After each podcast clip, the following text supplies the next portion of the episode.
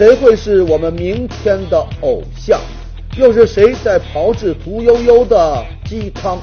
恒大约战巴萨，谁能实现梦想？更多精彩尽在本期《杂志天下》。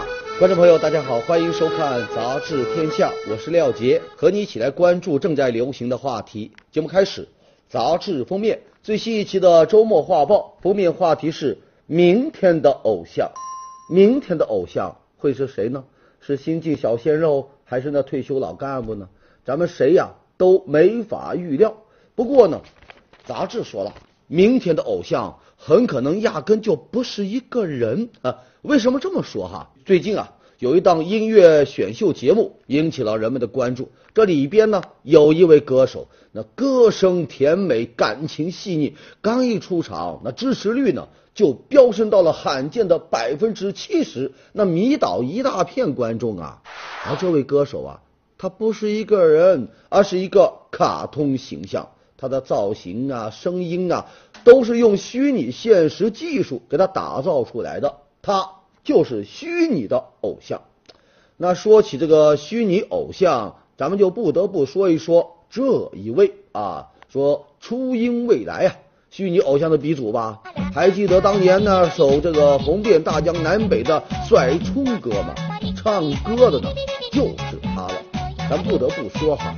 那魔性的旋律，那不知所云的拗口的歌词，咱普通人那还真很难拿下来呀。现在呢，就和那首歌一样，这初音未来啊，已经红遍全世界了。他的影响力啊，一点都不输给现在的那些个偶像啊。他有多红啊？他在很多国家和地区都举办过演唱会。那门票呢，几乎都是在开卖的当天就一抢而光。说今年五月，他还来到咱中国呢，参加了一场这个交响音乐会的演出。有报道就显示说，这个初音未来所创下的经济效益啊，已经超过了一百亿日元。您瞧瞧，虽然这人是虚拟的，可他影响力呀却是实打实的呀。可能有人就不理解啊，这个虚拟偶像看得见摸不着，那说白了，其实根本他就不存在呀。为什么还有这么多人去追捧他呢？其实啊，恰恰是因为他的不存在，反倒让他能够永生。什么意思呢？就拿这个初音未来说吧，这个美国呀有一个教授曾经这么说道啊，说这个初音未来是一个可以任意编辑的明星。你看啊。他的一颦一笑、一举一动都是通过捕捉真人动作来制作的，再加上那后期的人工调试啊，就让他的这个微笑、他的每一次的眨眼都能符合粉丝的审美喜好。而他的那个声音呢，也是由电脑程序给他调出来的，都是由他的创造者呀来设定，这就给他的歌声啊赋予了无限的可能。无论你多高的海豚音，无论你多快的节奏啊，他都能够轻轻松松给他拿下。连咱们的海豚音的公主啊，张靓颖在他面前也只能是甘拜下风。而最最关键的是什么呢？正因为它纯属虚构，那他了就可以永远清纯可爱，永远治愈人心。那卖萌的方式就能够一直与时俱进啊。还永远不会有绯闻呢？你看啊，这样的偶像能不招人喜欢吗？嗯，我们回到封面，明天的偶像，在二零零二年的时候啊，美国曾经拍过一部电影叫《虚拟偶像》，说的是有一位虚拟的女明星因为完美而受到万千追捧，却又因为太过于完美、太受欢迎，就导致呢所有人都无法接受他这个不存在的现实。现如今，这虚拟偶像真的就走进现实了，那他们的明天又将如何呢？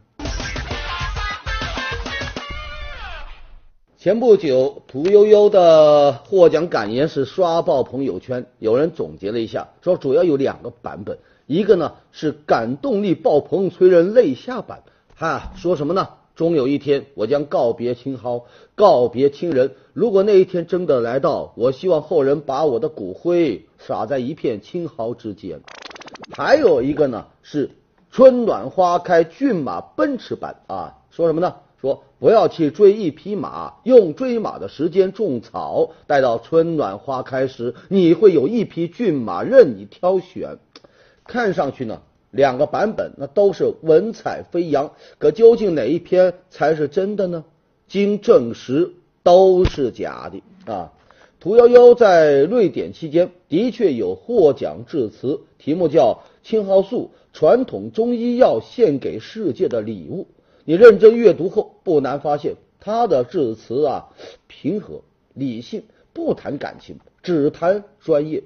但这一篇争作在朋友圈流传的倒并不广泛，反倒是那些个假的那些伪作抢占到了社交平台。说起来哈，仿冒名人的鸡汤文章不是这第一次在朋友圈攻城略地了。你像之前。马云呐，白岩松啊，莫言呐，等等，都曾中过招。这些鸡汤文章啊，看似呢辞藻华丽，充满正能量，但都是些个廉价煽情。鸡汤本无罪，哎，有时候确实也需要一些鸡汤文呐，来暖一暖心。但沉浸鸡汤无法自拔，那不辨是非的那乱转发，甚至强迫转发，以讹传讹，这就不太合适了。要知道啊，一些个段子手和公众号啊，他炮制这个鸡汤文呐，根本的目的呢，他是为了圈粉，为的是那背后的经济利益呢。从技术层面来说，找出炮制屠呦呦虚假致辞的始作俑者，他并不难，只要正本清源，查清源头，这样呢，才能够杜绝假名人之手的鸡汤文呐。之前某微信公众号。假冒首富王健林啊发文章被那个王健林呢起诉索赔一千万，这其实呢已经给那些个鸡汤手啊公众号啊提了个醒。互联网不是什么法外之地啊，在人人都有麦克风的时代，在网上你制造虚假消息恶意传播，同样要受到法律的追究和制裁。鸡汤好喝，可不要贪杯哦。鸡汤不能多喝，土也不能乱吃啊！每当剁手党经过大血拼之后，看到干瘪瘪的钱包，往往泪流满面，说接下来的日子只能吃土了，因为穷啊，啥都买不起呗。不过以后这话呀，请您不要随便说了，因为你连土可能都吃不起啊！说最近网上流行一种泥土。号称是分子美食界的新贵，可以直接食用啊！这个价格真不便宜啊！一包土七百五十克，多少钱呢？两百四十八块钱。哎，两百四十八 块钱一包土啊！哎呦，想想也是醉了啊！那到底是什么泥巴、什么土这么金贵呢？人家卖家就介绍了，说这土啊不一般，是高岭土啊，是一种进口的。可食用的泥土，还说呀，这是最纯净的白瓷土啊，可以用来装点菜色，或者是直接进口吃啊。人家还有一个洋文的啊名字啊，还打出了创意美食的概念，让人一看，哎呦，就觉得不明觉厉呗。这种土真的能吃吗？有土壤专家呀，人家就说了，这种高岭土啊，其实就是玩了一个概念啊。卖家说的那个高岭土啊。它就是高岭土啊，岭字不一样啊。咱们江西景德镇婺源都有啊，是陶瓷啊、造纸啊、化工啊这些行业的一些个矿物原料。这种高岭土啊，俗称叫什么观音土。在那大灾大难之年，人们连树皮草根都吃不上的时候，也曾经真的吃过这个观音土。吃了以后呢，哎呦，有啊饱腹的感觉，但呢。往往会出现手脚浮肿、便秘等等症状，因为这土中含有大量的氧化铝和二氧化硅啊，是无法被人体啊吸收的。可是现如今，这观音土倒成了美食新贵，两百四十八块钱一包，还真是让我看不懂啊。不过咱们的相关的监管，你可得好好分辨清楚，对于这种新贵的管理，更要好好的。接一接地气。接下来咱们说一说恒大约战巴萨。今天晚上在日本横滨世俱杯的赛场上，一部大片即将上演，那就是恒大对战巴萨。在上一场的比赛当中，这恒大呀逆转绝杀呀，以二比一击败了墨西哥美洲队。这赛场上呢，周正激动的狂喊呐，说巴萨巴萨！这球迷的内心那也是烟花绽放啊。恒大能和巴萨来争抢主角，很多人都不淡定啊！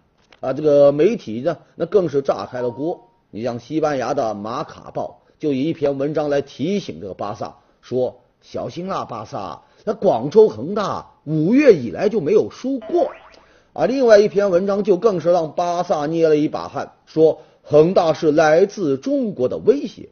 当然了，咱们这的各路段子手啊，也没有闲着。那有人就说，这下好了，舒亚雷斯终于迎来了一个吃中餐的机会。估计内心最不淡定的还得数这个恒大对手巴萨啊。近来啊，巴萨在西甲赛场上的表现那是一般般呐，两连平的赛季呢，让他们很不满意啊。尤其是上周六。在二比零领先的情况下，主场作战巴萨居然被客队拉科鲁尼亚二比二给逼平了。西班牙媒体啊，甚至有声音都认为，目前的巴萨呀，正处在一个小小的低谷当中。当然了，不管巴萨目前处于什么样的状态，人家的整体实力还是要远远高过广州恒大呀，咱绝不能够掉以轻心啊。那前几天。恒大俱乐部的官方微博呢，贴出了一张这个宣传海报，左边印着巴萨的红蓝队徽，这个右边呢是恒大队徽啊，中间呢是一行醒目的大字，是另一位俱乐部老板马云的名言，说梦想还是要有的，万一实现了呢？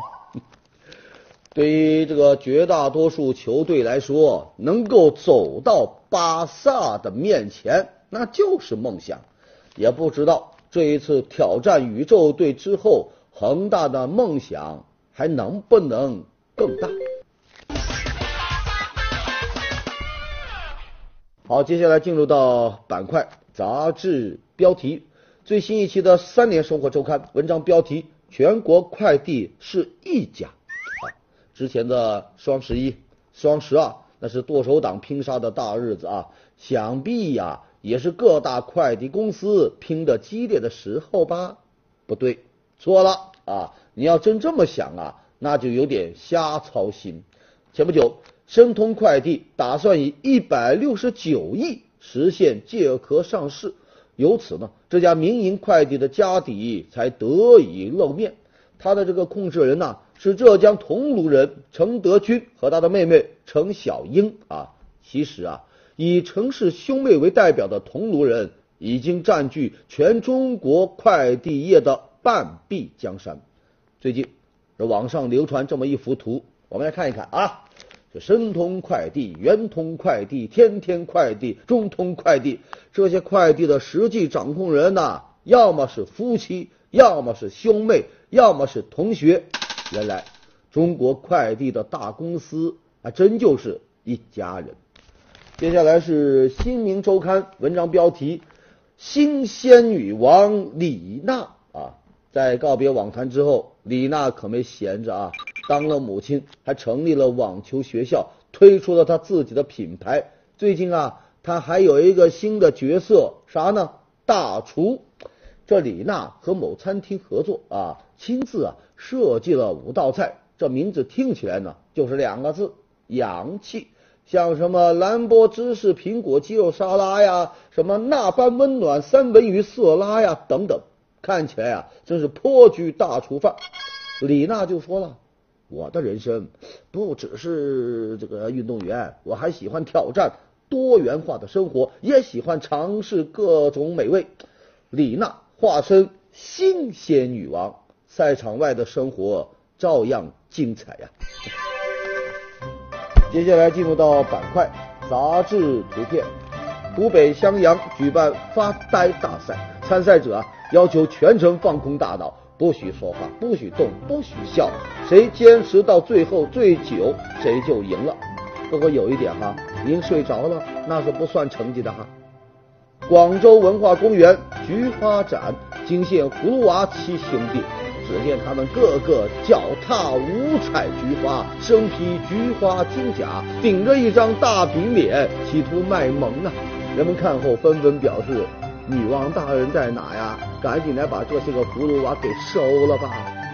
一名摄影师在加拿大丘吉尔镇旅游啊，刚把车停在雪地里，就碰上了一位特别的汽修工。只见他凑上前来，先趴着车窗检查了一下，然后呢又看了一看轮胎，这架势够专业。莫非这北极熊来过蓝翔？接下来咱们说一说云南旅游新规啊。前不久啊，云南省旅发委呢下发了一个通知，这里边就规定说，各旅行社要限制旅行团的购物次数，每天不得超过一次，每次呢不得超过九十分钟。据说呀，目前各项准备工作呢正按步骤啊进行着呢，从明年一月一号开始啊正式实施。每天最多就购物一次，每次不能超过九十分钟。哎，如此细致的规定啊，那还真是用心良苦啊。最近这几年，云南因为旅游招了不少的黑呀，三天两头就爆一个什么强制购物的丑闻，那脸上呢确实是挂不住啊。现在来了一个危机公关，搬出一个限制性的方案，想必也是啊用心来整治。可人们也想问啊。这样的双重限制真的能堵住那强制购物的洪流吗？其实啊，早在二零一三年，咱们国家的旅游法呀已经有明确规定，旅行社不得指定具体购物场所，不得安排另行付费旅游项目，强制购物，人家是一次都不允许，一分钟也不可以啊！可你看看现在，都已经过去两年了吧？哎呦，咱看看周围啊，该强制的那是一次也没落下，一分钟也没停止啊。再者说，你现在出台限制性规定，从某种意义上说，反倒有一些些在纵容啊，因为这很可能会给那些个不法旅行社以可乘之机，他名正言顺的强制你购物一次，只不过控制在九十分钟了。要我说呀，你出一个规定，限购物一次。可别成了黑旅行社的购物授权证啊！说完云南，再说一说三亚啊。前不久，三亚物价局发文，对明年春节期间旅游饭店的这个价格实行了一个政府指导价。根据这个规定啊，标准客房最高限价每天不能超过五千。自助餐的早餐价格每一位不能超过三百五，中晚餐最高是五百。三亚官方此举呢，是试图以政府指导价来规范当地的旅游市场，这初衷是好的。只是这么个价格一公布啊，还是让不少人啧舌啊。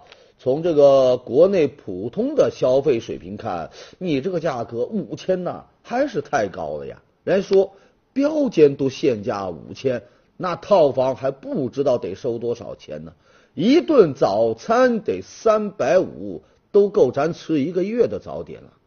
而且人们担心的还有啊，你不分这个饭店档次，笼统的原则上限价，势必呢会让一些档次不那么高的饭店钻空子。本来档次不高，但因为有了你这么一个限价，他就借此抬高它的价格，尽可能的这个往最高限额上来靠。只要没超过五千就行啊！如此一来啊，这政府指导价难免就会成为一些饭店的保护价，甚至呢是诱导价。最后挨宰的还是咱旅游消费者。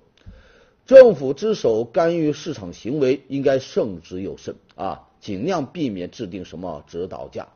比较理想的方法应该是价格主管部门加强价格监督检查，畅通投诉渠道。对违法行为依法严惩。要我说，管理好旅游市场，不应该只盯着那价格的上限，而应该着眼到法律的底线。咱继续热点话题，今天咱们说一说精神病人出院难的话题啊。前不久，上海一男子啊，将所在精神病院和自己的监护人呢都告到法院，在一审、二审败诉后呢，向上海高级法院申请再审，目的就是要一个，我要出院。据了解，他从零一年被送进精神病院，已经在里边呢待了十四年了。这病情鉴定早就符合了出院条件，可就是出不了院，这是为什么呢？这最大的阻碍呀，就是这医院有一条规定，谁送进来的，谁呀给接走。虽然二零一三年精神卫生法正式实施，规定着精神病人有自愿入院和自愿出院的权利，但这呢也是要分情况的啊。你如果是自愿住院进来的。那在病好了以后呢，你就可以自愿决定出院。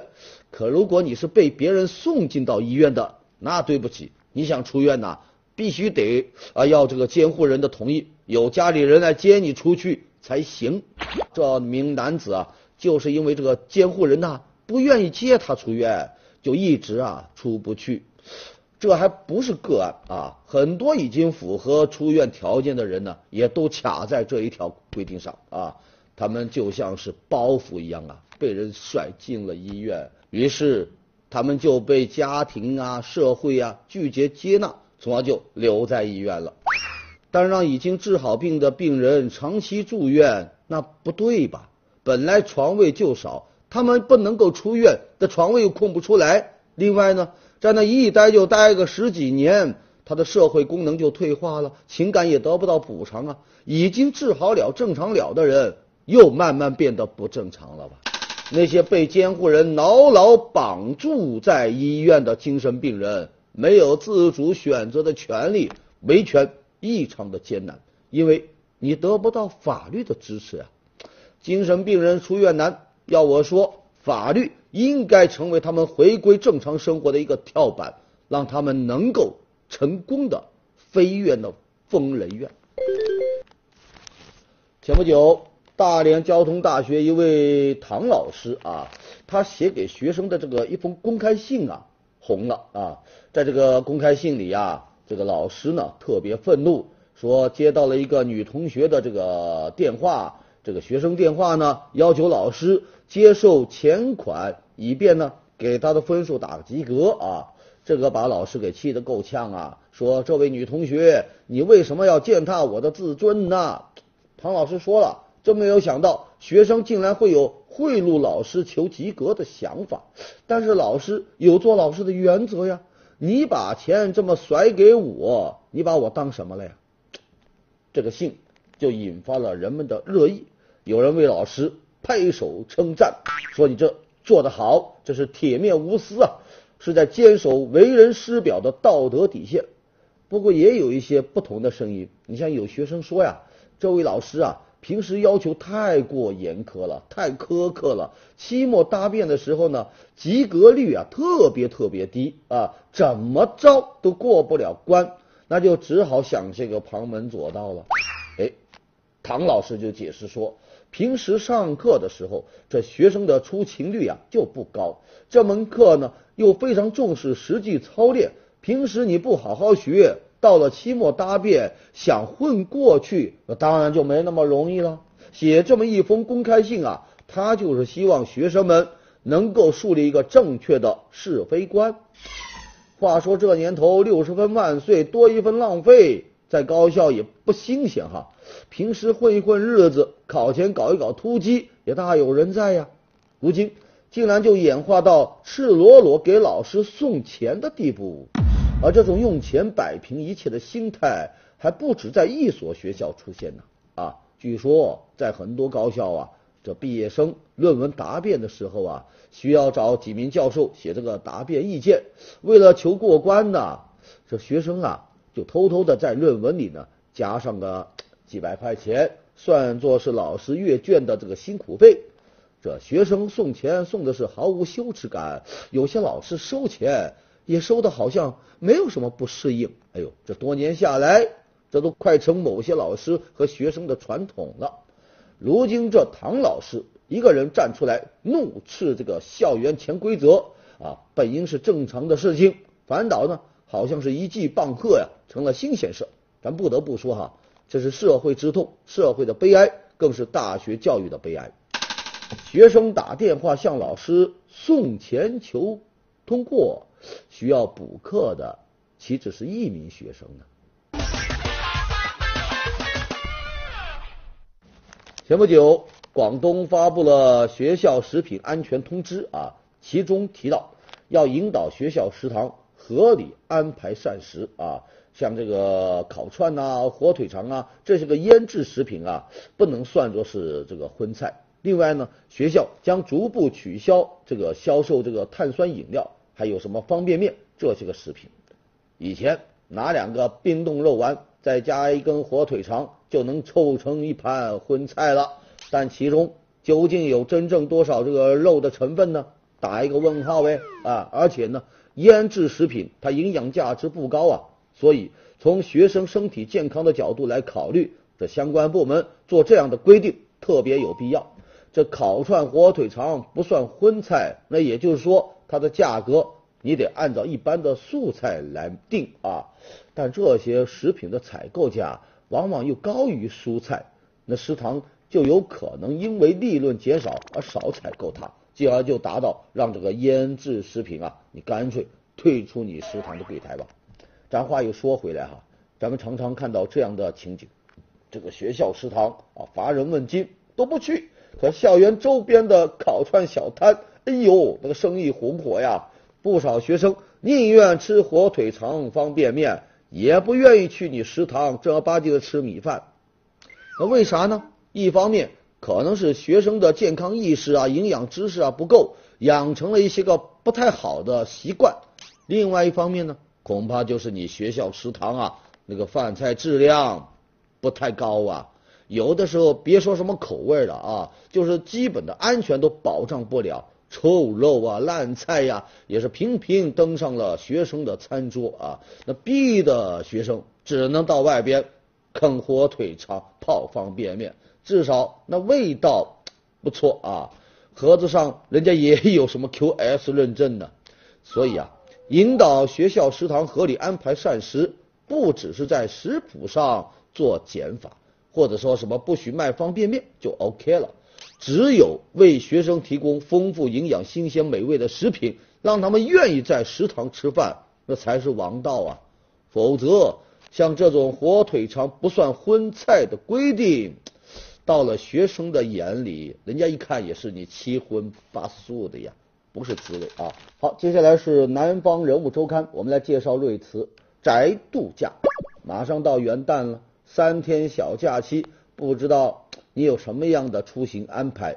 那可能有人说三天假去太远玩不尽兴，到周边城市嘛又怕高速太堵。哎，您就不妨听听咱今天说到的这个叫宅度假，就是窝在家里宅在家里啊来享受假期。白天你可以到当地的公园呐、动物园呐、博物馆呐转一转，或者呢约上一些朋友去玩什么游戏啊，或者是来个露天烧烤。到了晚上，就和家人一块啊窝在沙发上啊抱着零食，你看看剧啊聊聊天呢，一天下来也是充实又开心。瞧见没有？宅度假，风景有时候啊不在他乡，就在眼前。好的，感谢收看《杂志天下》，读杂志观天下，杂志话题多。咱明天中午接着说。节目最后是天下言论。